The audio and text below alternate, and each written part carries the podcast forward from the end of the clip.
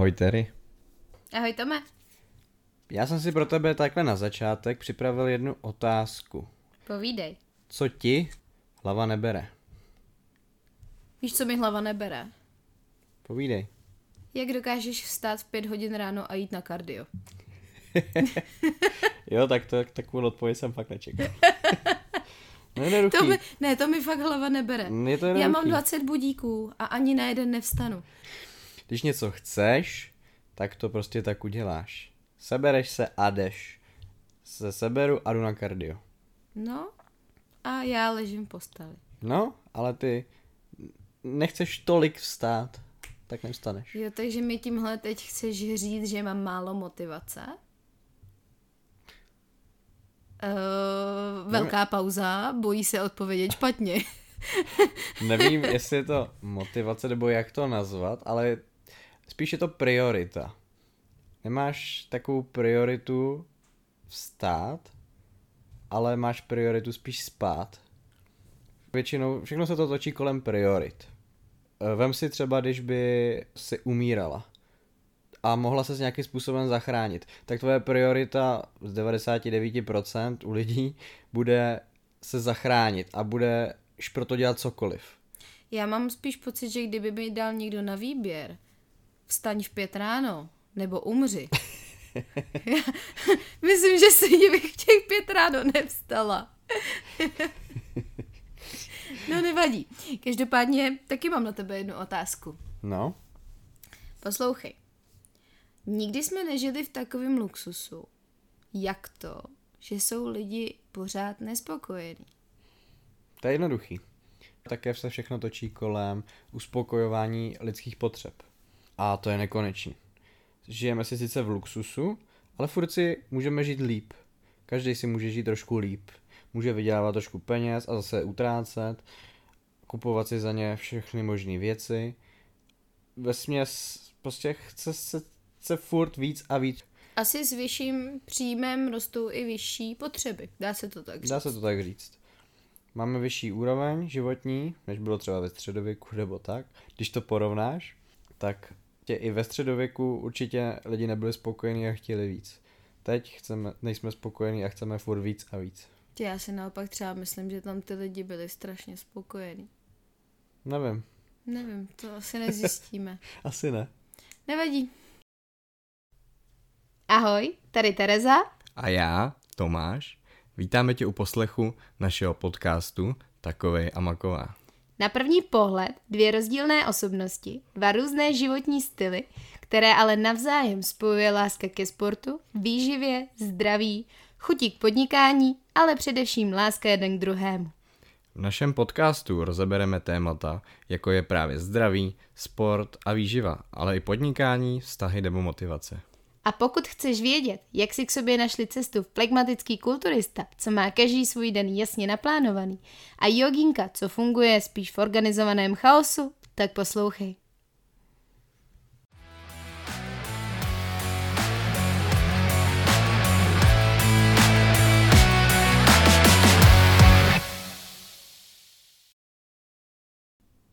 V dnešní epizodě si řekneme o výživě z pohledu nutriční terapie, výživě ve fitness a kulturistice.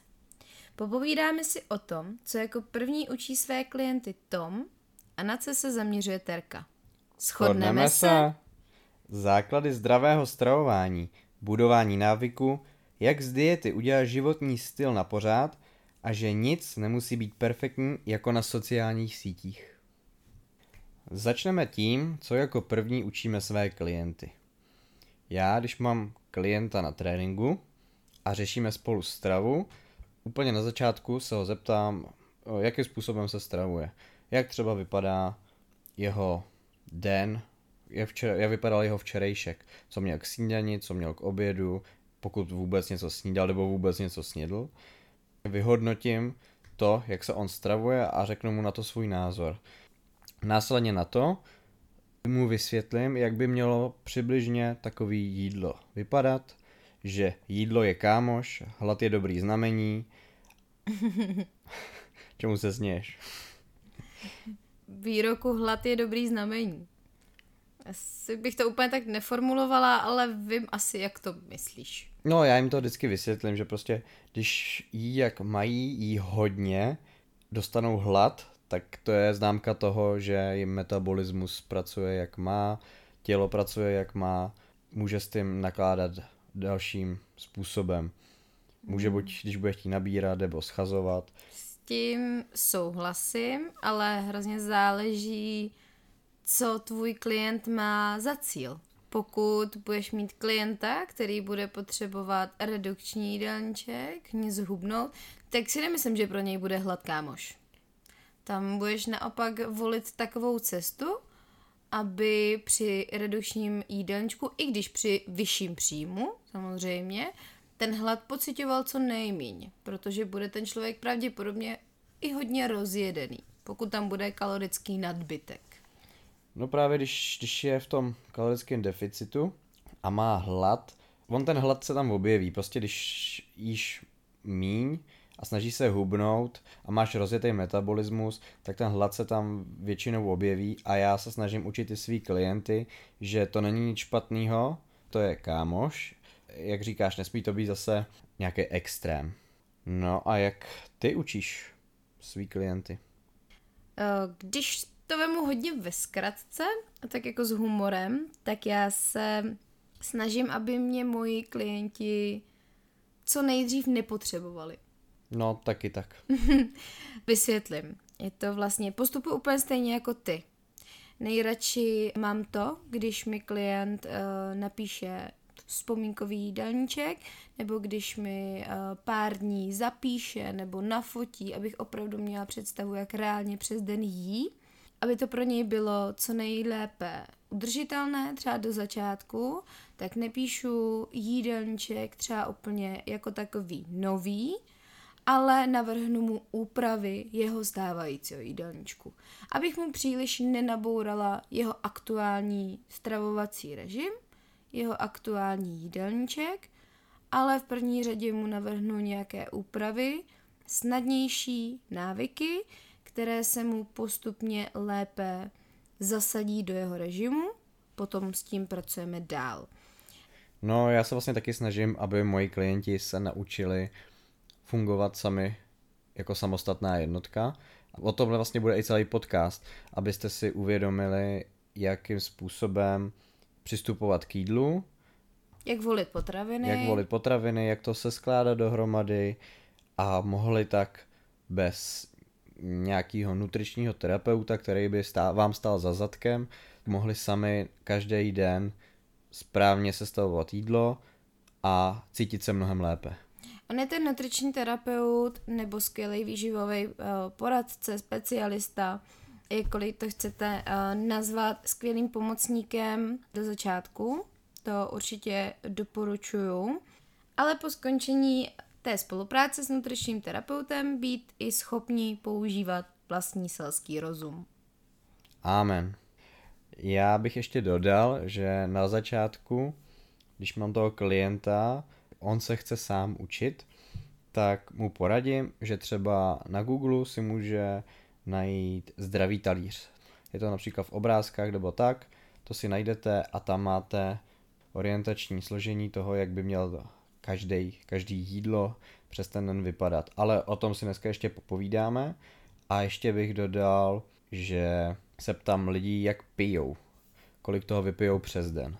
Asi se mi tak jeden z deseti klientů se mi stane, že pije, jak by měl. Jinak zbytek pije hodně málo. Takže zaměřit se i na pití. A co si myslíš, že je teda takový úplný základ, takový stavební kámen, bez čeho nelze správně začít? Tak na začátku musíte chtít. Hmm. To jsme vlastně měli i na začátku podcastu. Že musím chtít vstát v těch pět hodin? Ano. Musíš... A co když chci? Já chci. No asi nechceš úplně. Musíš fakt chtít, to slovo chtít s velkým ch.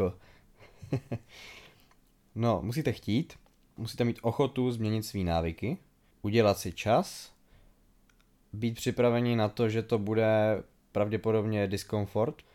Takže být připraveni víc ze své komfortní zóny. Přesně tak.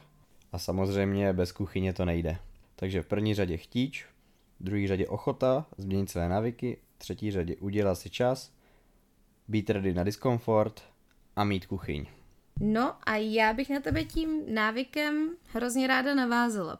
Co je to teda vlastně, ten návyk? Jak si ho vy- vytvořit? Jak si ho udržet? Protože návyk je vlastně nějaká každodenně opakovaná činnost. Mm-hmm. Ať už vědomně nebo nevědomně. Přes vlastně 40% času každého našeho dne jedeme v podstatě na autopilota. To znamená, že návyky, činnosti během toho dne, které děláme každý den opakovaně, ať už jsou to ty dobré nebo ty špatné, myšleno třeba zlozvyky, máme natolik zautomatizované, že o nich vůbec nemusíme přemýšlet. Si to ani neuvědomujeme. Ne, prostě jdeme a děláme je. Jak se to stane? I když si to třeba nepamatujeme, tak kdysi jsme se pro tu určitou činnost rozhodli. Ať už vědomně sami, anebo to za nás rozhodl někdo jiný. Rozhodl někdo jiný třeba ve smyslu čištění zubů. To ti učili rodiče od malička a vštipovali ti ten návyk, že každý ráno a každý večer se čistí zuby. A že ráno vstaneš a ustaleš si postel třeba. Ne. Dobře. Není potřeba. Já si promluvím s tvojí mámou. no a ten druhý příklad vlastně, kdy jsme se pro některý z těch svých každodenně opakovaných návyků činností rozhodli sami, je třeba kouření. Je to zlozvyk, ale je to taky návyk, který si většinou třeba často spojíme s nějakou stresovou situací nebo s nějakou další činností, to, kterou u toho děláme. To je návyk, který se vytváří s nás, protože je spojený se závislostí. Přesně tak, přesně tak. A hůře se samozřejmě odbourává. A mě se třeba často lidi ptají, jak dlouho trvá si teda nový návyk vytvořit, osvojit, aby se stal opravdu tím automatizovaným návykem, který budu dělat každý den a nebudu o něm muset přemýšlet. Třeba ty, když máš svůj návyk ráno vstát a, a jít, na, na kardio. kardio. Pak si udělat snídani, jenomže my jako kulturisti to máme takový trošku jiný. Vy máte černo. No, my, my máme prostě daný ten den, jak bude vypadat a to je návyk na každý den. no, oni ty kulturisti to mají v hlavě prostě trošku jinak než normální i obyčejní smrtelníci. Ten nastavený celý den je prostě ten návyk. Pro nás vít do toho diskomfortu nebo někam jinam, tak je to, že jsme vlastně třeba jdeme někam na výlet a nebereme si své jídlo sebou. A neřešíme, neplánujeme, jak, co se bude dít. Nemáme ten den naplánovaný. To je pro nás třeba diskomfort. Když to tak vezmu, je to prostě taková jiná zóna. No, to je úplně jiný svět pro mě konkrétně. No a jak dlouho si myslíš třeba, že se že trvá vytvořit si návyk? Já bych ty návyky rozdělil na takové dvě části.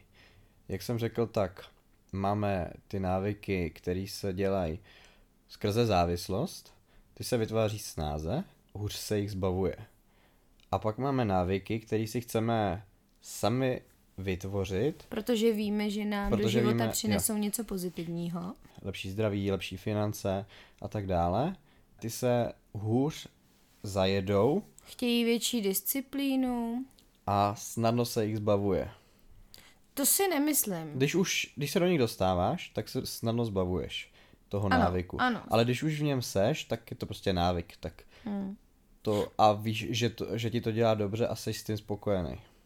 Já bych třeba řekla k, té, k tomu časovému úseku, uh, když se tě někdo zeptá, nebo když se mě někdo zeptá, jak dlouho se návyk vytváří, tak většina studií nebo článků tě odkáže na časový úsek 21 až 28 dní. Mám hmm. takový dojem, že jsem kdysi uh, přišla do styku i s jednou knížkou, která se jmenovala 28 dní. A bylo to právě o návicích. Každopádně je to za mě jedna z věcí, která je extrémně individuální. Každý si ten návyk můžeme vytvářet jinak dlouho, ale ten časový úsek je super v tom, že nám třeba pomůže vydržet. Že my si třeba řekneme, že po dobu těch 21, 28 dní budeme opakovat tu samou činnost. Budeme si každý den ráno vědomně připravovat svačinu jídlo do práce, dokud po dobu nějakého toho časového úseku, po dobu několika dnů, týdnů, už to pro nás nebude naprostá přirozenost. To, že ráno vstaneme a uděláme si snídani a svačinu do práce.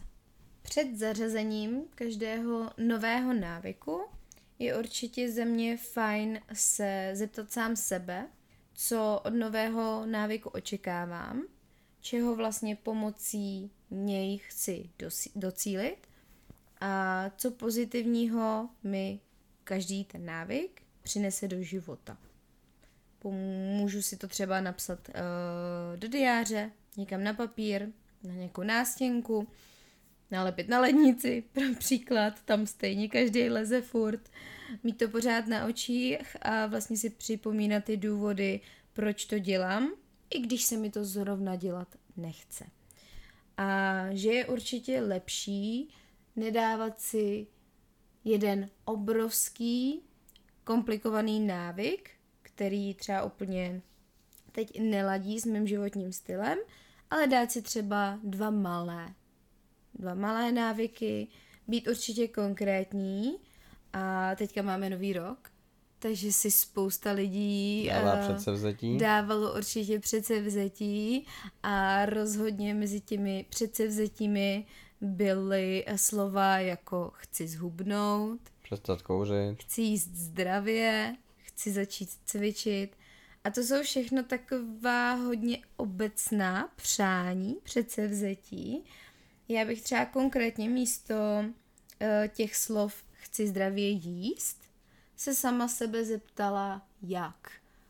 Jak toho docílim pomocí malých krůčků, malých návyků, jako je třeba to, že každý den do jídelníčku zařadím dvě porce zeleniny, nějaký mléčný výrobek, přestanu sladit kafe, čaj a podobně. No a těmi malými krůčky bych se postupně dostávala k větším a k větším skokům. Vedla si o tom určitě nějaký ten deník, nějaké ty zápisky, abych se k tomu postupem času mohla vracet a uvědomovat si, jakou cestu jsem uh, ušla. No a to navazuje na to, jak si vytvářet cíle. Dobrý je si vytvořit nějaký velký cíl, ale k němu malý cíle. Jak se řekla, máš nějaký velký návyk, místo toho velkého návyku si vytvoříš malý návyky, tak já mám zase, že vlastně vytvoříš si jeden velký cíl, který chceš dosáhnout za nějaký časový úsek. Je dobré si k němu stanovit nějaký malý cíle, protože může trvat nějakou dobu, než se dostaneš k tomu velkému cíli a můžeš to během toho vzdát. Ale jakmile tam máš nějaký malý cíly, tak je to furt malý cíly, malý cíle, tak je to furt... To nevadí, on je vyučený auták. tak je to furt nějakým způsobem uh, motivuje, posouvá dál, vlastně máš ten pocit uspokojení, že jsi dosáhl nějakého menšího cíle.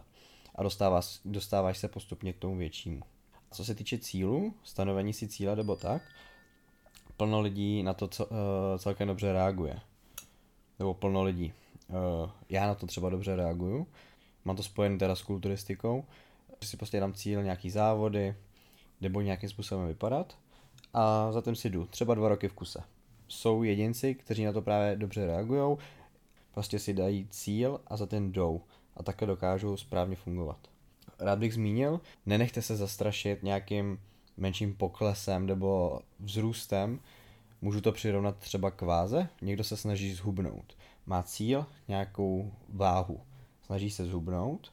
Ta cesta hubnutí z pravidla nebývá lineární, ale je to takový graf, který skáče buď padne rychle dolů, třeba zůstane na místě, anebo malinko vzroste a pak po nějaké době zase padne. Ale když spojíte vlastně výchozí bod a poslední bod, uvidíme, že ta přímka jde dolů. Mm-hmm. Takže ten progres tam je. I když ten progres není plynulý. Jak jsem řekl, může zůstat na místě, může skočit dolů, může skočit nahoru. není, není plynulý a nenechat se právě tím zastrašit. Tam u té váhy, když mluvíš o váze, tak uh, si myslím, že je strašně fajn zmínit, že jenom váha, poka- pokud je naším cílem uh, zhubnout, pouze váha není dobrým ukazatelem toho, jestli uh, jsme na té cestě úspěšní, protože pokud jsme se začali zdravě, správně stravovat, začali jsme cvičit, tak vlastně ta váha se téměř hýbat nemusí. Protože nabíráme svaly, skazujeme tuk. Přesně tak. Tím pádem já můžu mít 60 kilo, rozhodnu se, že zhubnu. A ten proces k tomu zhubnutí využiju jako cvičení. Protože čím víc uh, svalů v těle mám, tím rychleji mi funguje metabolismus, funguje spalování tuků a přeměna tuků na svalovou aktivní hmotu. Takže nenechat se tím zastrašit, pochopit ten proces. Uh, nikdy to není podle představ, nikdy to není plynulý. Z větší části teda. Jsou i výjimky, kdy to třeba může být plynulý, ale to se málo kdy stává. Většinou, když má člověk hodně velkou tu výchozí váhu a hubné poprvé. No a jak říkám, dívat se na to s nadhledem a z dlouhodobého hlediska, ne jenom v tu danou chvíli. Uh, minulý týden jsem měl 80 kg, dneska mám 82 a snažím se hubnout. U třeba u holek tam může být problém, nebo to není problém, ale komplikace. Uh, můžou mít menstruaci a před tou menstruací tak ta váha vzroste z pravidla vždycky o kilo, o dvě. Ty holky to může zaskočit na té váze. Neuvědomují si, že jejich tělo, uh, v jejich těle teď řádí hormony a tím pádem jsou trošku víc zavodněný. Hm, mně přijde hrozně zajímavý, že o tomhle tématu a že si tohle téma naťuknul mezi námi dvěma, zrovna ty. No, tak já se s tím taky setkávám. Jo, v pořádku, jenom je to strašně super. Mi to přijde, že si to uvědomuješ. No tak já pracuju, eh, vlastně připravoval jsem i bikinu na závody, mm. takže v tom případě tam se snažíme konstantně hubnout a když se blíží tenhle ten den, nebo období, tak z pravidla předtím je zvýšená váha nebo stejná. To brát v potaz. A teď se zase vracíme k tomu, co jsem už tenhle podcast několikrát opakoval. Uh, mám tady od pondělí začnu, nemám na to čas, proto je lepší začít hned. Prostě se sebrat a začít. Nečekat na nějaký speciální den, na nový rok, jako je třeba teďko, začít okamžitě. Když něco opravdu chci, tak proto udělám cokoliv. Musím vědět, proč to chci. Samozřejmě. Ale když už si tohle všechno uvědomím, tak prostě začít hned. A určitě se i nebat různých selhání. Říkám, selhání může být právě ten pokles. Nebo... Selhání je známka toho, že se snažíte. Ano. Že vám o něco jde a že to zkoušíte.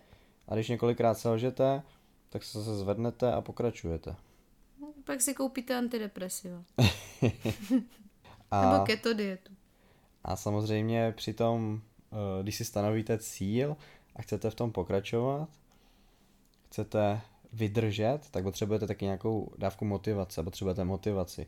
Ta uh, lidská psychika je strašně složitá a díky té motivaci si uvědomíme, proč to děláme, třeba pro vlastní zdraví. Může být motivace naše zdraví. Může být motivace taková, že jdeme příkladem, tak je dobrý si říct, jak bych mohl vypadat za rok. Když bych každý den dělal tuto a tuto, jak byste mohli vypadat. A teďko vy to splníte, jste v tom bodu, který jste si dali jako cíl, dlouhodobý, za ten rok, dělali jste každý den tuto a tuto, teďko vidíte, jak to dopadlo a jestli to dopadlo dobře, tak vás to ještě víc utvrdí v tom, že když si za něčím jdete, tak to dokážete. A další věc, která by vám mohla třeba pomoct, je najít si nějakého parťáka do toho. Furt platí to pravidlo, že pokud to opravdu chci, tak si zatím jdu. A namotivuješ mě k tomu vstávat v pět ráno? Jak bys mě k tomu namotivoval? Pojď no, mě motivovat. No jednoduše, otevřel bych v okno, venku je zima teďko, sundal bych ti peřinu, ty bys si hned vstala a pokud ne, tak bych na tebe chrstl vodu. Ty bys měl hodně dlouho tichou domácnost. Aspoň bude klid. Konečně jsme se dostali k tomu hlavnímu. A tím je strava. Strava, kalorický příjem, makroživiny, bílkoviny, tuky, sacharidy, jak mezi nimi najít ten správný balans, jak si svůj kalorický příjem nastavit podle toho, jaké mám cíle, jaké mám očekávání. Jak si zjistit bazální metabolismus? Bazál? Říká se tomu bazální metabolismus? Je to bazální metabolismus, ale zkráceně se většinou používá buď bazál nebo označení BM. Zjistit, BM. No a zjistit si vlastně takovou kalorickou hranici. No tak ono se to všechno vlastně odráží od toho, od toho bazálního metabolismu. Protože samotný uh, bazální metabolismus nám už jako z názvu vypovídá, že je to nějaký základ, bazál, na kterým bychom v podstatě mohli, měli stavět. Protože bazální metabolismus jako takový je hodnota, která nám vlastně jednoduše udává množství energie pro udržení našich vitálních funkcí. Takže bazální metabolismus je minimální příjem kalorií, které by naše tělo mělo přijmout jenom proto, aby v podstatě bylo. Takže je to hodnota kalorií, kterou tvé tělo spálí, když celý den nebudeš nic dělat. Proto, aby ti mohlo tlouct srdce, proto, abys mohl dýchat, přemýšlet, mrkat. Takže tohle je ten bazál, na který můžeme stavět. A je to vlastně hodnota určitě, pod kterou bychom neměli jít, pokud chceme například redukovat hmotnost, tak pod náš bazální metabolismus bychom určitě neměli uh, jít. Alespoň ne na dlouho a ne příliš hluboko a dlouhodobě. A jak si takový jedinec může zjistit, jaký má bazál? Je na to spousta výpočtů, spousta tabulek, tohle většinou nevypozoruješ úplně, um, úplně, jak to říct, um, fleku. Z fleku, no prostě to nevymyslíš, jsou na to určitý tabulky, ale vlastně když si zadáte na internetu výpočet bazálního metabolismu, tak se to vlastně uh, počítá ze základních údajů, jako je věk, uh, aktuální váha, a výška.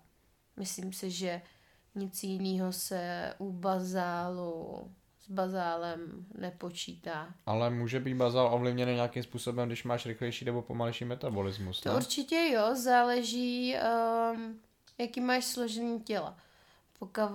Máš hodně svalů, tak je ten bazál trošku vejš. Ano, samozřejmě, což je super, což chceme. No ano, čím víc bazál, tím líp. Čím víc jíš, tím líp. Ano, Přesně tak, s tím naprosto souhlasím.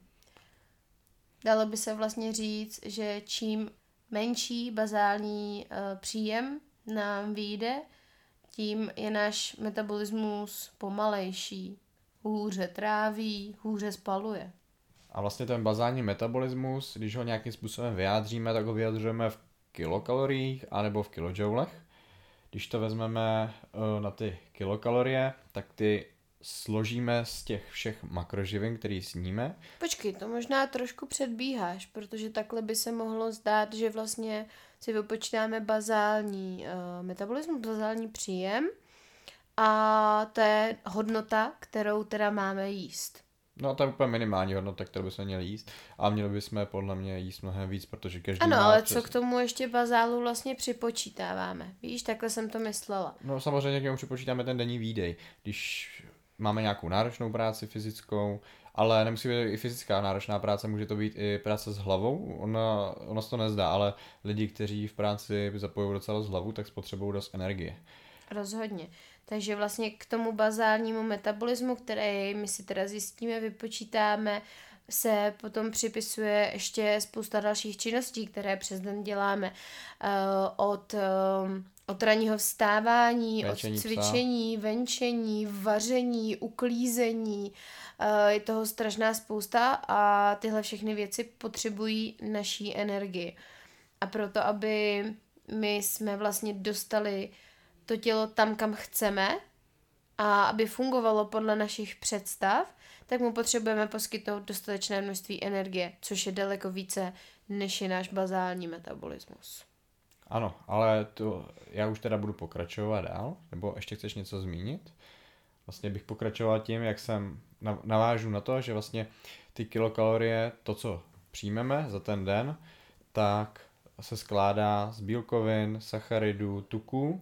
Každý z těch, z těch makroživin má určitou část těch kilokalorií. Když si třeba vezmeme, abyste věděli, jenom tak obecně, třeba například 1 gram bílkoviny má 4 kilokalorie, 1 gram sacharidu má taky cca 4 kilokalorie a 1 gram tuku má 7 až 8 gram, která...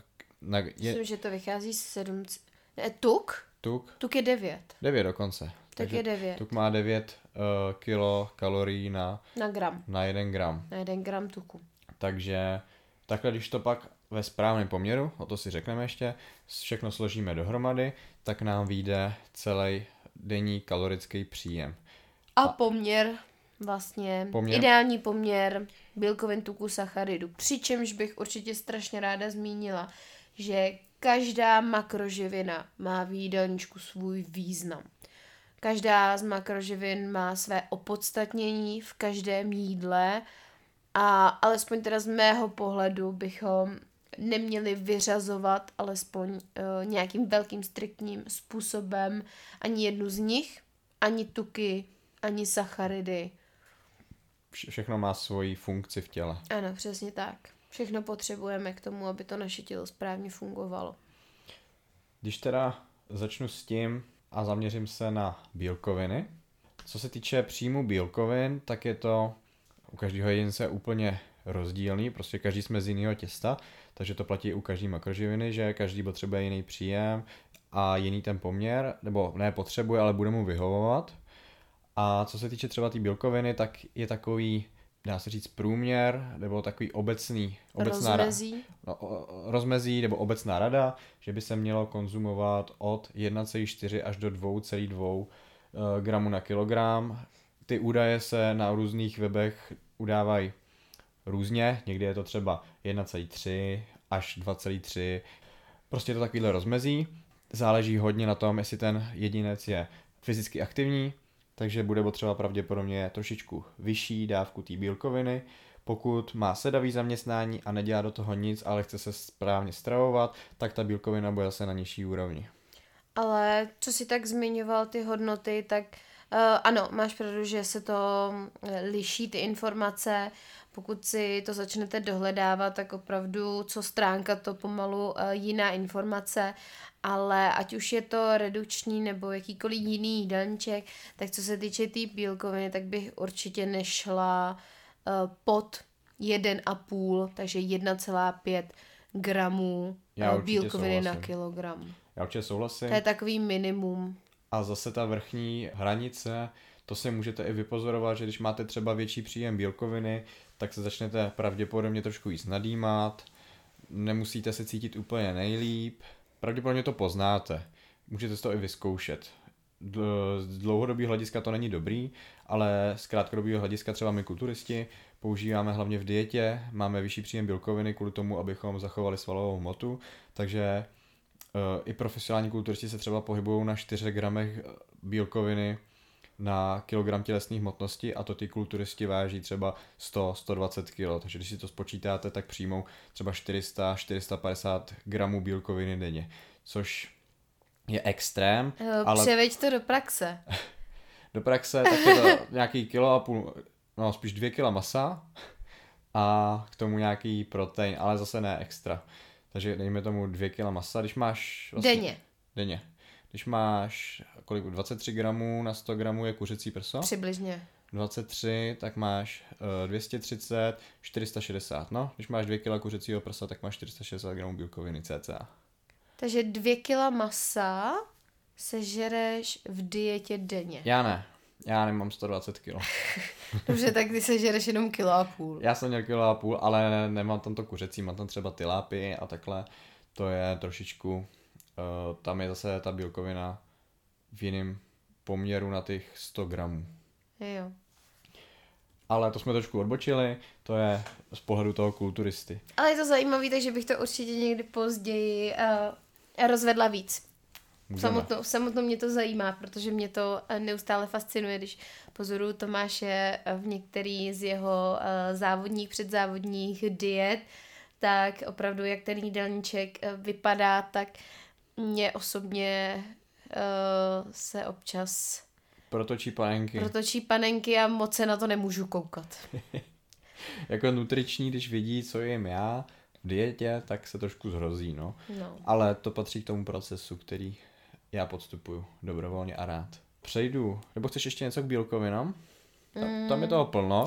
U bílkovin je toho spousta, no, ale já si myslím, že možná nemá úplně uh, smysl zmiňovat uh, nějaký funkce bílkovin, to je možná aspoň většině, Mož, možná, většině jasný. Možná bych jen tak jakože stroze řekl, že třeba ta bílkovina funguje, když vlastně to vezmu z toho kulturistického hlediska, tak pomáhá k regeneraci tomu svalu. Funguje jako taková cihla stavební pro ten sval. Tak každopádně bílkovina, neboli protein taky, to je vlastně uh, synonymum bílkovina protein, tak uh, je prostě základní stavební jednotka každého svalu. Hmm. Takže pokud chcete hubnout nebo budovat svalovou hmotu, tak to nejde bez dostatečného množství bílkovin. Takže bílkoviny, zrovna bílkovina je makroživina, která je v žádou, žádoucí v jakýkoliv dietě, v jakýkoliv stravě. Bílkovina je potřeba. A taky je potřeba vědět, odkud tu bílkovinu čerpám. Když, když zůstaneme u toho budování svalu, tak ideální k tomu, aby jsme ten sval zase znovu zregenerovali a byl pravděpodobně větší, anebo ho udrželi na, stejný, eh, na stejném objemu, potřebujeme přijímat primárně z živočišní bílkoviny, ale není to není to pravidlem, protože my potřebujeme vlastně získat komplexní aminokyselinový spektrum. To komplexní aminokyselinový spektrum, když máme živočišnou bílkovinu, tak pravděpodobně ve směs dostaneme. Ale... Pravděpodobně určitě. Pravděpodobně určitě. Máme vlastně buď uh, živočišná bílkovina, máme maso, včetně ryb, pak tam máme mléční výrobky a vejce. Když bychom to chtěli z té rostlinné stravy, dostat to komplexní aminokyselinový spektrum, tak bychom se museli zaměřit na víc zdrojů těch potravin. Když bychom třeba čerpali, já teďka nevím, jaká je kombinace, protože já to nikdy nevyužíval, ale je tam třeba hrášek, rejže, dýně, prostě takovéhle kombinace.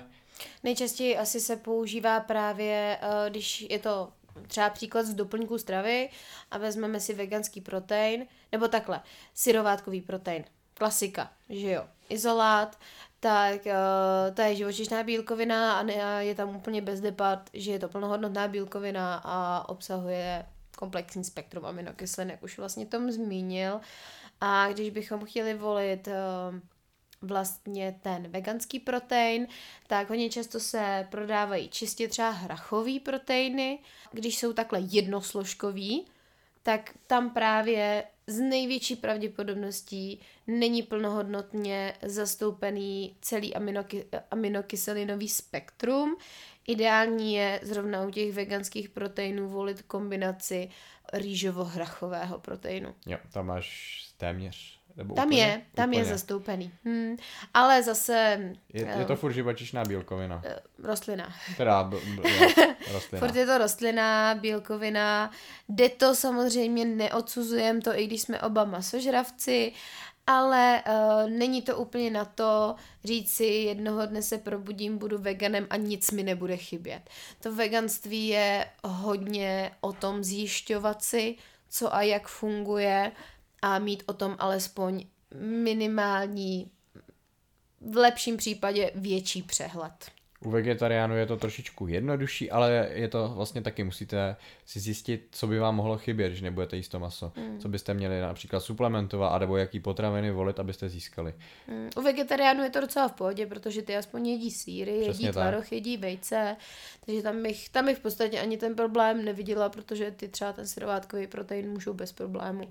Ty vegani, tam už je to opravdu, opravdu složitější. Já třeba osobně veganský jídelníčky velmi nerada dělám. A jak jsme si vlastně řekli, že máme tu živočišnou bílkovinu, máme v, uh, v mase, v sírech a ve vejcích, to neznamená, že musí být to maso v každém jídle. Právě Rozhodně, ano. Můžeme volit jídla, kde máme třeba jenom ty vejce nebo mléční výrobky. Nemusí být to maso všude. Taky, když to bereme jako, uh, což my chceme, jakožto normální, normální člověk, který se chce správně stravovat přes ten týden, třeba bude mít i dny, kdy vynechá to maso. Zase jíst furt maso taky není úplně zdravé. Tak... No, to říká ten pravý. ale každopádně bych jenom ráda zmínila, že aby to jenom nevyznělo, že když vynecháme to maso, tak je určitě fajn do toho jídla dát jiný zdroj té bílkoviny. A když máme pořádný kus masa, tak si k tomu vždycky dáme rádi nějakou rejži, takže se přesuneme na sacharidy. sacharidy. Ale rejže není jediný zdroj sacharidů. Určitě ne.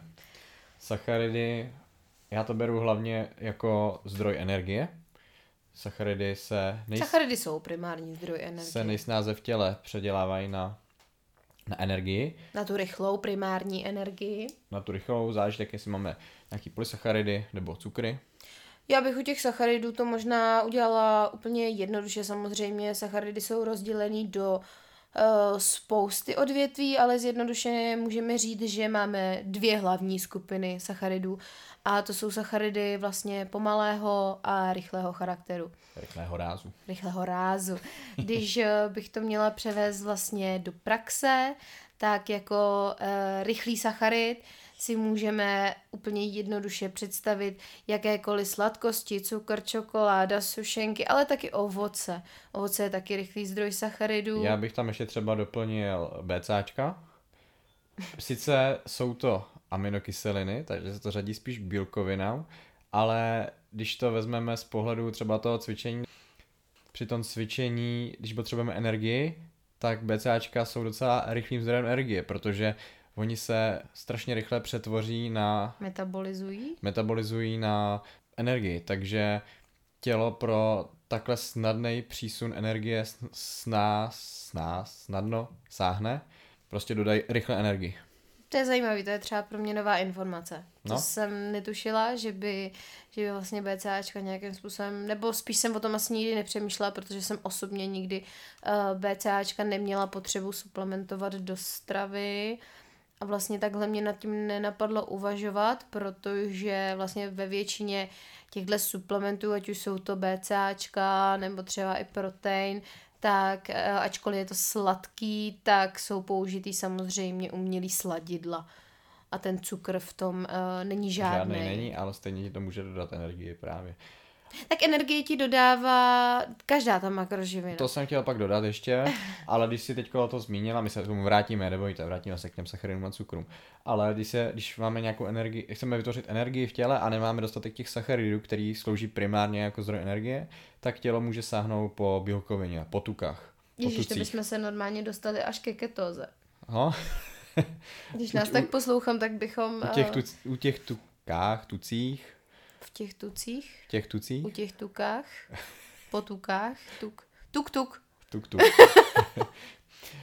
tak tam může dojít ke ketóze a když se tělo nastaví do ketózy, tak čerpá primárně energii z tuku, ale nesmí dostat sacharidy, jenom takhle stručně. Ježíš, já jsem se tak strašně bála, že se při našem rozhovoru dostaneme ke ketóze a jsme u ní. Ne, ne, ne, teďka to smažeme a ještě, ještě si právě tělo může vytvořit z bílkoviny. Je to sice taky náročnější proces, je to pro, tě, pro to tělo, uh, trošku jen to zabere čas, trošku mu to zabere čas, a energii, ale dokáže si vytvořit tu energii, kterou mu to zabere, ale dokáže si vytvořit energii i z těch bílkovin. Já bych nás vrátila k těm sacharidům. Jo, jo, jo. Takže tam. to jsme byli u těch uh, rychlých uh, sacharidů, takže ty si i představte tak, že jsou to ty sekundární, který bychom chtěli přijímat ve stravě.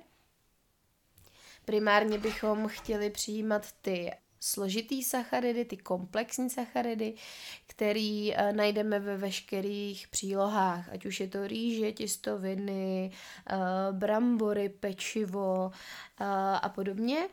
Ovesné vločky, batáty. Kroupy, bulgur, pohanka. Bulgur, pohanka, kuskus, to bychom tady, to bychom tady mohli uh, jmenovat do nekonečna. Každopádně jsou to ty sacharidy, které hm, chceme ve stravě mít primárně z toho důvodu, že se rychleji pardon, oprava, pomaleji naopak tráví a vlastně hladina našeho krevního cukru, po tom, co sníme potravinu, která obsahuje právě ten komplexní, složený sacharid, eh, klesá pomalu a uvolňuje se do krve pozvolna kort, když tomu přidáme ještě nějakou bílkovinu a tuk. Takže zase jsme u té kombinace, že opravdu to tělo potřebuje mít uh, zastoupený všechny tři ty makroživiny. Já to vždycky hrozně ráda vlastně popisuju na příkladu, kdy vlastně sníme, máme strašný hlad, a když to naše tělo necháme opravdu hladovět několik hodin, tak má tendenci sáhnout právě po té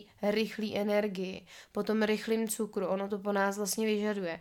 A často to bývá právě nějaká čokoláda, tyčinka, ale tam se právě stane ten problém, že po snědení samotného toho rychlého cukru nám hladina cukru v krvi vystřelí extrémně rychle, ale zase extrémně rychle spadne.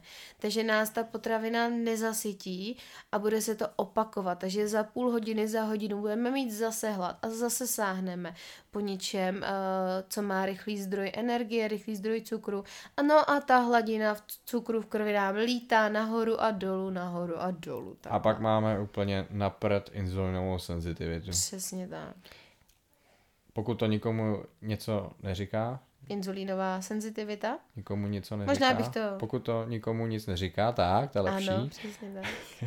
Asi Ta... bych to trošku, trošku vysvětlila.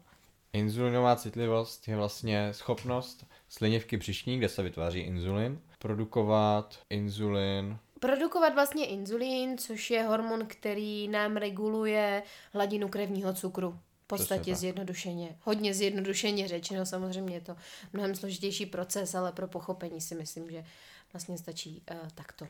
Určitě.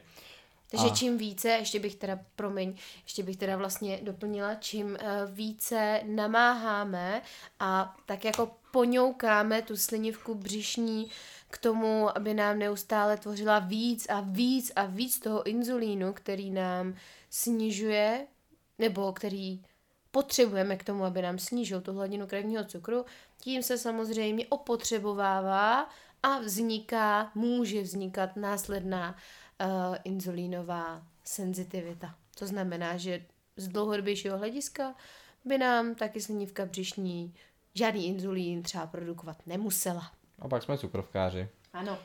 Takže špatnou životosprávou se můžete stát cukrovkářem. Buď to můžete mít dědičně, anebo špatnou životosprávou. No, můžeme to mít dětičně, to samozřejmě, ale taky bych tady hrozně ráda řekla, že pokud já bych měla cukrovku v rodině, třeba i konkrétně mý rodiče měli cukrovku, kdyby měli, tak to automaticky neznamená, že já ji musím mít taky. Můžeš tomu předcházet. Samozřejmě, protože já k tomu sice budu mít uh, dědičný predispozice a když tomu půjdu špatnou životosprávou naproti, tak ji z největší pravděpodobností cukrovku v pozdějším nebo i v dřívějším věku mít budu. Ale správnou životosprávou i ty dědičné predispozice pro tu cukrovku jdou obejít. Ono o celkově inzulinu, cukrovce a tak by jsme se mohli bavit klidně i další epizodu, ale to se třeba necháme někdy do budoucna. Takhle bych uzavřel asi ty sacharidy. Asi jo. No možná bychom se ještě mohli pobavit, jaký zastoupení by sacharidy v té stravě uh, měly mít. Já jsem, v tom denním příjmu. Uh, když už do toho započítám i ty tuky, samozřejmě ke každému klientovi přistupuji jinak, někomu vyhovuje manipulace s tukama, někomu se sacharidama. Tak já uh, bych nastavil ty bílkoviny na určitou hladinu, která nám vyhovuje a sedí našemu fyzickému zatížení.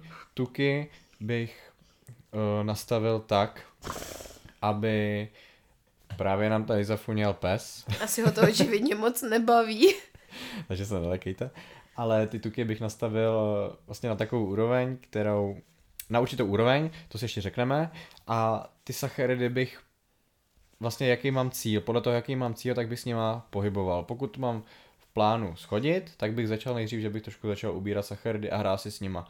Primárně. Potom si můžeme hrát třeba i s tukama, ale primárně bych uh, si hrál se sacharidama nahoru dolů, záleží, jestli bych chtěl přibrat nebo schodit. Pokud bych chtěl přibrat, tak bych do toho zapojil ještě víc ty tuky, protože v kombinaci s těma sacharidama, tuky, bílkoviny, když ty sacharidy a tuky zvednu trošičku vejš, tak zpomalím trošku trávení, ty tuky zpomalují trávení a e, dostanu se kaloricky mnohem výš. Takže ty sacharidy bych využíval nejdřív k té manipulaci toho, jaký mám cíl. Já to mám třeba trošičku asi jinak, nebo trošku jinak je, je, s je to, je to hodně individuální. Je to samozřejmě hodně individuální. Individuální? Indivindy. In, indivindy. je to individuální. Individuální. Je to indi, individuální. Individuální, dobře, tak pokračujeme. Já už to slovo říkat nebudu. Uh, každopádně uh, každý s tím pracuje jinak a, a zároveň každý uh, potřebuje zkusit, co na něj funguje. Na někoho funguje mít uh, vyšší příjem tuku oproti sacharidům a naopak. Já osobně to nejčastěji v první řadě nastavuju tak, že když si vezmeme úplně racionální jídelníček, to znamená nehubneme, ani nepřibíráme, jsme prostě v takové udržovací fázi, tak když jsme zmínili uh, už ty bílkoviny na té hodnotě přibližně uh, 1,5 až 2 gramy na kilogram tělesné váhy, následně na to nastavuju tuky, které se ve většině případů pohybují gram až 1,2 na kilogram tělesné váhy a zbytek dávám sacharidy. A ve chvíli, kdy vlastně po několika dnech, týdnech zjistím, jak na toto tělo reaguje, tak potom řešíme individuálně. Indivindy. No, nějakým takovým podobným způsobem to mám taky. Říkám, nastavím právě ty bílkoviny tuky, zbytek sacharidy a s těma sacharidama z začátku s těma trošku hejbu, když to nevyhovuje, tak se zaměřujeme třeba na ty tuky. A když přijdeme teda na ty tuky, plno lidí se zhrozí, že to je tuk, že to přibere do tuku. Ne, tam, tak tomu není? Ne, tak tomu není. Ne? Tuk ne? je Já potřeba, jsem to taky myslela. tuk je kámoš, Tuk jako hla, Ježiš, kámoš, Tuk je kámoš, miluju tuky. tuk je, Ne, nosi, je nositelem pravda. chuti. Ano, tuk je nositelem chuti, ale nejenom to. Tuk uh, potřebujeme v naší stravě opravdu přiměřené množství, řekla bych. Ani ne příliš, ani ne málo. Když to třeba u těch tuků hodně se to dá rozdělit uh, na pohlaví. Většinou muži ve stravě snesou, Snesou. i třeba z dlouhodobějšího hlediska nižší množství nebo nižší příjem toho tuku. Za to ale ženy, obzvlášť, pane bože, prosím, ženy, by neměly vynechávat ani extrémně snižovat tuk ve stravě. A to z, z jednoho velkého hlavního důvodu. Hormony. Hormony, holky, ženský, menstruace. Jakmile nefunguje pravidelný cyklus, začněte pořádně jíst a začněte do stravy zařazovat zdravý tuky. Hlavně nenasycený. Ano. A kde je vemu ty nenasycený? Nenasycený vezmeš v potravinách. Ale v jakých? Co jsou, nasyc- co jsou nasycený a nenasycený tuky? A poli nenasycený. Když vezmeš nasycený tuky, tak ty jsou většinou obsažený v těch živočišných zdrojích. Ano, přesně tak, no. Takže vlastně my bychom se v redukčních jídelníčcích, když se budeme bavit o redukci, tak abychom nepřijímali mm, přemíru vlastně těch eh, nasycených mastných kyselin nebo nasycených tuků, tak ideálně volit libové, libové druhy mas, ale doplňovat je o rostlinné druhy tuků, jakými jsou třeba ořechy, avokáda, různé semín, Olivový různá olej, semínka, olivo, ano, Lněný olej. olivový, lněný, makový, sezamový, spoustu druhů existuje. A můžeme, ale to už je spíš ta živočišná, to- no, můžeme, vlastně není to živočišná, a můžeme konzumovat, suplementovat omega-3 třeba. To bychom měli. Měli. Buď můžeme suplementovat, anebo můžete jíst uh, potraviny bohaté na omega-3. Hmm, hmm. Z těch živočišných tam je třeba losos, ten je, obsahuje omega-3. Mm, no, ale záleží. Já myslím, že v tom lososu, bo co se týče toho lososa, teď už to taky není tak dobrý, protože jsem četla uh, nějakou studii ohledně vlastně sladkovodní a slanovodní Chov ryb? Chov ryb, ano, že chov ryb samozřejmě chov všeho, všeho živočišného i pěstování ovlivňuje složení. Velkochov hlavně. No, složení potraviny, tak samozřejmě. Uh, Musíte jíst kilo lososa denně. nejeste kilo lososa denně. Tam by bylo docela dost tuku. Tam už by možná nebylo potřeba suplementovat omega-3. A určitě, když máte třeba špatný cholesterol, jakože ve špatných hodnotách, nejlépe ho spravíte tím, že začnete jíst správný, správný poměr tuku a správný tuky. Cholesterol se dá zlepšit úplně nejlépe správným nastavením jídla. Takže když bychom schrnuli jenom tak v rychlosti, co se týče nastavení kalorického příjmu a makroživin, určitě zjistit si hodnotu svého bazálního příjmu, po ten určitě nikdy nejít, zjistit si, připočítat k tomu vlastně veškerou aktivitu, fyzickou, ale i psychickou aktivitu, kterou přes den děláme a rozvrhnout si množství makroživin do každého dne podle našich cílů. S tím vám určitě rád pomůže ať už třeba váš trenér, výživový specialista, nutriční terapeut, pokud někoho takového v okolí máte, tak se ho na to určitě neváhejte zeptat. Vždycky je lepší se zeptat někoho, kdo tomu rozumí a řekne vám na to určitě svůj názor, než brouzdat po internetu a nevědět, co si z toho obrovského množství informací na internetu vybrat. A nebo se můžete učit pokus omyl. A nebo se můžete... No, to mi připomíná, že jsem si tady vlastně poznamenala některé mýty co se týče vlastně té výživy, na některé už jsme tak trošku, uh, některé už jsme tak trošičku naťukli, takže takové nejčastější mýty, které já už jsem pevně věřila, že jsou odbourané, ale stále nejsou, tak je třeba mýtus po 18. hodině už se nejí. Taky jsem to nedávno slyšel, u nějak, nevím jestli u klienta nebo u někoho a zmiňoval, že týž po 8 hodině. No, po 18. takže no, po 6. Ale on nebo ona říkala, že jo, to po je 8. po 8, že, že po 8 se nejí. A já říkám, no v 8 mám jedno jídlo a pak ještě v 10 jedno. A pak ještě půl 12 druhý, když mi to nevíde. uh, ne, prosím vás, není tomu tak. Po 6 hodině opravdu ještě můžete jíst. Pokud jdete spát v 7, tak už bych v 6 nejedla. Něco lehkýho. Nebo něco lehkého. Pokud máte hlad, tak... Ale málo kdo z nás chodí spát v 7 hodin večer. Tohle bych asi eh, stručně jenom zodpověděla tak, že bych se vyhla těžším, tučnějším jídlům na noc. A nebo jídlům, který vám právě střejí ten inzulin hodně nahoru. Ano, takže bych volila uh, netučnou bílkovinu, doplněnou o nějaký komplexní sacharid, případně mléčný výrobek, uh, zejména tvaroh, který obsahuje mléčnou uh, bílkovinu kasein. kasein což je vlastně bílkovina, která se rozkládá nebo tráví po delší čas a tím pádem během noci vám pomůže k lepší regeneraci a stavbě svalový uh, aktivní hmoty. Proto svaly rostou ve spánku. Přesně tak, svaly rostou, když odpočíváš, nikoli když cvičíš. To si tak, zapamatujte. Taky mýtus. Uh, no a pak tady mám další. Pravidelné detoxy. Tak detox třeba je dobrý detox od sociálních sítí. a co si myslíš o detoxu? Mm, řeď, ve smyslu třeba očista pomocí zelených, pití zelených šťáv. Zelených šťáv, zelených čajů, všechno zelený. Všechno no samozřejmě zelený. je to špatně, když si vlastně vezmete to, co jsme vám tady dneska vysvětlili, to jídlo musí obsahovat eh, bílkovinu, sacharidy i tuk. Ideálně prostě to jedno jídlo, když máte jídlo z toho v dobrém poměru. A když si pak vezmete tuhle ty detoxy, tak tam nemáte skoro nic. Tam máte trošku vlákniny možná, nějaký...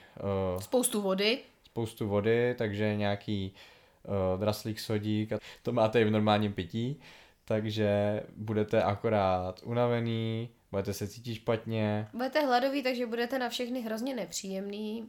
No. No, já bych tohle možná zodpověděla nebo vyvrátila tak, že tyhle druhy různých zelených šťáv, nějakých zelených superpotravin, chceme-li to takhle nazvat, můžeme, nebo můžeme o ně náš jídelníček obohatit. Jo. Ale určitě jimi nenahrazujte hlavní jídla. Není to dostatečný tečka. Máš tam ještě nějaký mýtus? Uh, ještě jeden jsem si sem poznamenala a to je snad jeden z nejčastějších a je to, že když chci zhubnout, musím přestat jíst pečivo. Jo, vynechávat určitý potraviny. Hmm. No konkrétně to pečivo. Fakt pečivo je prostě... To, to získalo tak strašně špatnou nálep, nálepku, pojí se to hodně, že jo, se sacharidama. No takhle, protože stále existuje spousta lidí, který nabádají další lidi, že zhubli tak, že vynechali pečivo. Oni mají vlastně pravdu. No snížili Oni... svůj kalorický uh, příjem. Přesně tak. Oni prostě vynechali některou složku ze stravy, která jim navyšovala kalorický příjem. Ale to není o tom, ne, uh, ne, nemají to na svěd, nemá to na svědomí to pečivo, ale má to na svědomí fakt, že snížili svůj kalorický příjem. Tím pádem měli stále stejnou fyzickou aktivitu, ale nižší celkový kalorický příjem, takže šli do kalorického deficitu a hubli a přiřadili to pečivu. Ne, prosím vás, pečivo je naprosto v pořádku, dokonce je naprosto v pořádku i bílé pečivo. Neříkám, že by mělo být samozřejmě v každodenním jídelníčku, ale pokud prostě nebudete mít po ruce žitný chléb nebo uh, žitný rohlík, tak si samozřejmě dejte bílé pečivo a obohaťte ho o kousek zeleniny. Já bych ještě se tě na něco zeptal. Ano. Jo, jaký máš názor na kalorické tabulky? Na kalorické tabulky uh, mám názor takový, že je to do začátku skvělá pomůcka v tom zjistit vlastně co která potravina obsahuje. Protože spousta lidí vlastně neví, co jí. Neví, co jí. Takže my si můžeme stáhnout ať už je to aplikace kalorické tabulky, nebo existuje MyFitnessPal. To já jsem teda nikdy upřímně nepoužívala, myslím, že ty si taky vždycky používal kalorické já to tabulky. Mám stažený. No, ale každopádně je to aplikace, do které si vlastně naťukáte, uh, co jste přes den jedli a ona vám spočítá, kolik jste zhruba, je to Neřekla bych, že je to naprosto přesný, ale je to docela spolehlivý. Jsou tam určitý potraviny, které můžou být dost zavádějící. Eh, je tam plno výrobců stejné potraviny a každý udává trošičku jiný hodnoty a když to máte ve větších množstvích, tak to může dost kreslovat, takže to ale, si jenom uvědomit. Ano, ale orientačně, orientačně to určitě do začátku postačí v tom, abychom si uvědomili, na co se v té výživě naší konkrétně, na co se v tom našem konkrétním jídelníčku můžeme třeba více zaměřit. Třeba to ani nevíme, že jíme nadměrné množství tuku. No. Jo, občas si nedáme do souvislosti, že některé potraviny třeba ten tuk neobsahují na první pohled, ale zároveň jsou velmi tučný. No když to vezmeme třeba na pití, tak plno lidí třeba pije uh, pomerančový džus a neví, kolik jako haldu sachary, cukru, cukru. cukru obsahuje eh, prostě jedna flaštička, nebo pijou vsycený vody, nějaký sladký nápoje a vůbec je nezapočítají do těch kalorických tabulek, přitom obsahují velké množství těch cukrů. No to jsem zrovna chtěla říct, když si řekl ten juice, tak ten ještě jakž tak jako lidí ví, že je, to, že je to sladký, ale já se třeba hodně často setkávám s tím, že lidi pijou třeba obyčejnou matonku. citronovou matonku jo. a když si vlastně vezmete ten litr a půl, litr a půl velkou flašku citronové matonky, tak víš, kolik obsahuje kostek cukru? Vůbec nevím, ale typnul by si, že ten litr a půl bude mi nějakých 30 až 50 gramů cukru. Je to 17 kostek cukru. To je dost. 17, představte Kolik má si, kostka že... gram? to nevíš. Kecela bych. Ale vím, že jsem si to kdysi počítal, vyšlo to na, eh, na 17 kostek cukru což si prostě představte, to je hromada cukru ve vodě, v pitném režimu, který má být naprosto čistý. No, takže kalorický, eh, abych zase jsme odběhli, klasicky to už se stává naše naše přirozenost. Každopádně, takže kalorické tabulky ano, zjistit si orientačně, můžeme si v nich třeba i ten jídelníček dopředu naplánovat, propočítat. Ale určitě bych se nestala Otrokem. dlouhodobě otrokem, přesně tohle slovo jsem chtěla použít, těch kalorických tabulek, abychom byli v nervu z toho, že si musíme zapsat každé sousto, co dáme do úst, to už potom zavání určitou poruchou příjmu potravy. To jo, je dobré si ty kalorické tabulky jednou začat zapnout, zadat si tam, abyste, si, abyste se utvrdili mm-hmm. v tom, že teďko fakt jíte dobře, nebo že můžete aspoň tady to malinko upravit, nebýt tím otrokem. A já bych teda se dostal k závěru dnešní epizody a řekl bych si, nebo takový trošku větší závěr bude asi, ale řekl bych si, jak vypadají naše jídelníčky přes den. Já klidně začnu. To asi začni. Já vám to klidně můžu říct teďko přesně na gramy. Teď mám odpočinkový režim a ráno to vypadá na to, že mám ovesné vločky, bílky, celý vejce, pak tam mám uh, borůvky jako antioxidanty. Se to- Antidepresivum? Antidepresiva tam nemám. Pak Zatím. k tomu mám... Mám ještě k tomu něco? Já nevím. Med, med k tomu mám, med a skořici si na to dávám. Já jsem měl takovou palečinku vždycky. To mám k snídani, potom mám po tréninku první jídlo kuřecí, rejži, brokolici, alněný olej. Tady vidíte, že je kombinace bílkoviny, sacharidy i tuky. Další jídlo mám lososa, rýži, brokolici a jablko. Další jídlo jsou batáty, kuřecí, vlašský ořechy a jahody. Opět kombinace všech tří makroživin. Další jídlo mám brambory, losos, olivový olej, uh, nějaký salát s jablečným octem. A poslední jídlo dne mám avokádo, kefír, protein a ovesné vločky. To vypadá jak šrekovo hlen. No, je taky. Zelený pitíčko. No, když tam přidám ten protein, tak je to podle barvy protein. Tak je to vanilkový nebo čokoládový. Přesně tak. Jak vypadá tvůj? Můj jídelníček se nedá úplně popsat jako ten tvůj, protože ty máš to, co teď Tomáš vyjmenoval, tak to je jeho každý den. Každý den jim to Každý den úplně stejný. Ale to je kulturistická strava. Ano, Vy to, to je tak... kulturistická strava. Teď eh, ta strava běžného smrtelníka, takže moje.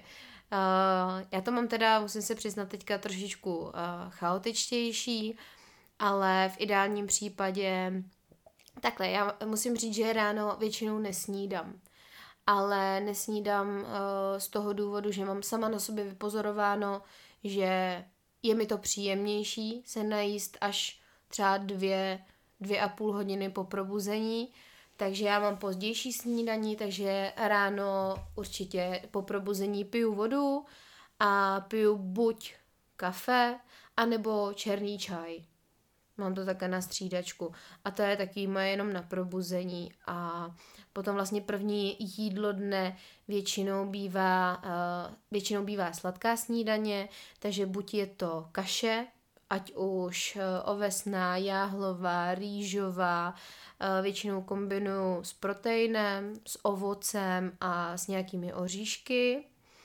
Uh, Když chci jo, něco rychlého, tak si udělám smutíčko, ale v podstatě to udělám jako tu, jako tu kaši. Akorát na studeno a všechno hodím do mixéru. Použiju například ty ovesné vločky, použiju kefír, použiju třeba místo proteinu, protože ten mi ve smutíčku moc nechutná, tak použiju tvaroh a zase ovoce, případně nějaký semínka, co jako zdroj tuku, ty se víc hodí do toho smutíčka, než, než třeba ty oříšky.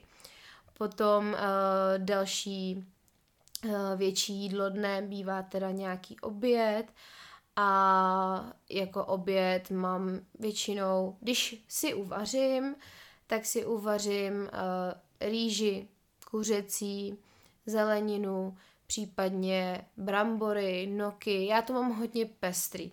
Já totiž strašně nerada jim furt to stejný, takže já bych kulturista být opravdu nemohla. Já občas se mi i stává, že to, to co si v pondělí uvařím na úterý, tak v úterý na to nemám chuť. takže, takže já jsem i hodně naučená, často jim teda venku, se musím přiznat, ale umím si i venku samozřejmě vybrat zdravější, zdravější formu uh, těch jídel. O tom bude další díl. O tom bude další díl, protože to je velký téma, takže já tady popravdě opravdu nemůžu popsat svůj každodenní jídelníček, tak jak to udělal uh, teď Tom, ale jsou určitý zásady, ve kterých se při volbě jídel držím. Samozřejmě mám ráda spoustu potravin, miluju jídlo obecně, takže já jim opravdu všechno, až na rajčata. To nejíme oba? To nejíme oba. Takže burger zásadně bez rajčete. Vždycky. A já ještě bez cibule. Nesnáším cibuli. To mě nevadí. Takže, takže rajčata, cibule, no go. Potom mývám opět svačinu a večeři. Takže já mám přibližně 3 až 4 maximálně jídla denně. Mě vyhovují větší jídla a méně porcí. Někdo to může mít jinak. Někdo může jíst každý dvě hodiny, ale menší porce. Já se ráda najím hodně a jim třeba až za další čtyři hodiny. Vůbec mi to nevadí. A k večeři asi nejčastěji mývám uh, buď to toasty zapečený, taková klasika, šunka, sír, zelenina, celozrnný toasty, uh, nebo případně nějaké tortily, nebo si opět uvařím maso, rybu, lososa, opět nějakou uh, přílohu. Tak takovýhle je přibližně. Přibližně, velmi přibližně. Přehled, eh, z kterého se lidi můžou inspirovat, ale ty množství jsme schválně neříkali, protože každý je individuální a každý ty gramáže těch potravin má různé. A taky jsme schválně chtěli naťuknout, jak velmi rozdílné stravovací návyky máme s Tomem, přestože se oba zabýváme fitness zdravou výživou, nutriční terapii, kulturistikou a ačkoliv to spolu všechno velmi úzce souvisí, tak ty pojetí můžou být opravdu hodně odlišné. Tomovi vyhovuje něco, co mě by v životě nevyhovovalo a naopak Tom by absolutně nemohl fungovat v, tak, jak funguju já. Já bych byl úplně uh, mes. úplný bordel v hlavě bych No, no. Uh, a Dobře. Když tohle to teda zafinišujeme, tak co je cílem naučit tvé klienty? Co je tvým cílem? Když to řeknu hodně zjednodušeně, tak já se snažím, aby mě můj klient co nejdříve nepotřeboval. To znamená, že... To, co jsi říkala na začátku. To jsem říkala už na začátku. To jsi říkala na začátku. Jo, abych mu vlastně ne, nepředala jenom hotový jídelníček a jít podle jídelníčku, já ho chci naučit co nejvíc porozumět té problematice té výživy, to, aby nemusel počítat hodnoty, aby se naučil jíst intuitivně, aby uh, dokázal poslouchat a naslouchat hlavně tomu tělu, aby se třeba uměl orientovat v potravinách ve smyslu, aby dokázal číst a rozumět obalům na potravinách eh, v obchodě. Z pravidla většinou pokud je, jak se tomu říká, složení, pardon, eh, složení nějaké potraviny v obchodě delší než celý váš nákupní seznam, tak, tak to nekupujte. A pokud nerozumíte, mi alespoň pěti uh, různým složkám, které ta daná potravina obsahuje, opět nekupujte to. Jděte po jednoduchosti, jednoduchých nespracovaných potravinách. Základní suroviny. Základních surovinách, které, ze kterých pak kouzlete uh, krásný jídla, což je další, že tedy upra, uh, upřednostňuji ty nespracované potraviny před těmi ultra zpracovanými. Eh, to, aby člověk uměl jíst opravdu pravidelně a dostatečně, aby se jíst nebál, že určitě nezáleží pouze na váze, takže je super se občas zvážit, ale pokud uh, mám nějaké cíle, ať už je to hubnutí, redukce, anebo naopak chci nabírat, tak je super se uh, vyfotit, případně vzít obyčejný krejčovský metr, změřit si míry a na tom uvidím nejvíce, protože samotná váha není dobrý ukazatel pokroku z toho důvodu, že když budu chtít hubnout, nastavím si redukční jídelníček, takže takový jídelníček, na kterým bych měla hubnout a do toho budu cvičit, tak se vlastně může stát situace taková, že se ručička na váze vůbec nepohne. A to se vlastně stane v situaci, kdy já teda mám Stane se to v ideální situaci. Je to úplně ideální situace. Je to úplně ideální situace, kdy já mám skvěle nastavený příjem a poměr makroživin, do toho cvičím. Takže při tom cvičení a při regeneraci a dostatečném příjmu sacharin, bílkovin a tuků moje tělo nabírá svaly a pokud moje tělo nabírá svaly a má vyšší procento té aktivní hmoty, tak zároveň pálí tuk. Takže se to vlastně vynuluje, když to tak řeknu. Jo, váha, váha může zůstat stejná, já můžu mít stále 55 kg, jako mám třeba teď, ale můžu vypadat, a za, ale hlavně se cítit mnohem líp, protože budu mít víc svalů a méně tuku. Ale zase neznamená, že čím víc svalů, tím líp se cítíte. To my kulturisti známe, protože když máme fakt extrémní množství svalů, tak se fakt dobře necítíte. mm, to asi nebudu komentovat. Ale eh, já bych to vzal trošku, nebo máš ještě něco na srdíčku? Mm, já jsem asi už chtěla jenom závěrem za sebe, aspoň osobně, eh, dodat, aby člověk z toho měl hlavně radost, aby měl radost z pohybu, radost z jídla. Můj úplně finální, finální rada zní, abyste zdravou stravu brali jako investici do svého zdraví a do své budoucnosti. To je krásné. Já budu mít trošičku stručnější ten závěr, co já se snažím naučit svý klienty a mám to v takových bodech. Já jsem nebyla stručná? Ale jo, bylo to. Šlo to. Šlo to. Uh, já mám, jak se stravovat a přistupovat k jídlu, jak si složit každé jídlo, vytvořit návyk, jídlo je kámoš, hlad je kámoš, tuk je kámoš, pít je potřeba a na závěr bych vám ještě sdělil, že ideální k tomu, abyste dodrželi pravidelný, abyste se pravidelně dobře stravovali, je ještě dobrý pravidlo 80 na 20. Hmm. 80 prostě ty kvalitní potraviny, nespracovaný, uh, pěkně to se skládat a 20, je to vlastně 80%, 20%, těch 20% můžou být nějaký tři zpracované potraviny, nějaký, na co máte chuť. Pizza, prostě. burger, kola, víno, pivo. Nebo tak. Když to vezmete takhle konkrétně, tak je to takovýmhle způsobem. My vám děkujeme, že jste si, do, že jste doposlouchali tento podcast až sem.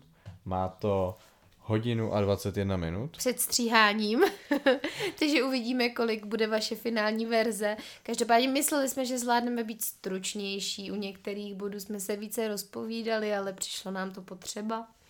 Pokud se vám dnešní epizoda líbila, určitě ji můžete ohodnotit na Spotify. Můžete, můžete ji sdílet. Můžete ji sdílet, můžete ohodnotit i náš podcast, dát mu, kolik uznáte za vodný hvězd. Klidně napište i nám. Pokud máte v okolí někoho, kdo má struggles nebo problém s jídlem, tak určitě ho můžete na nás odkázat, ať už na tento podcast nebo na každého z nás osobně, spíš s tím jídlem na terku. Pro... Se cvičením na Toma. Se cvičením na mě, ale i na terku. Budeme se těšit příští díl. Mějte se krásně, ahoj. Ahoj.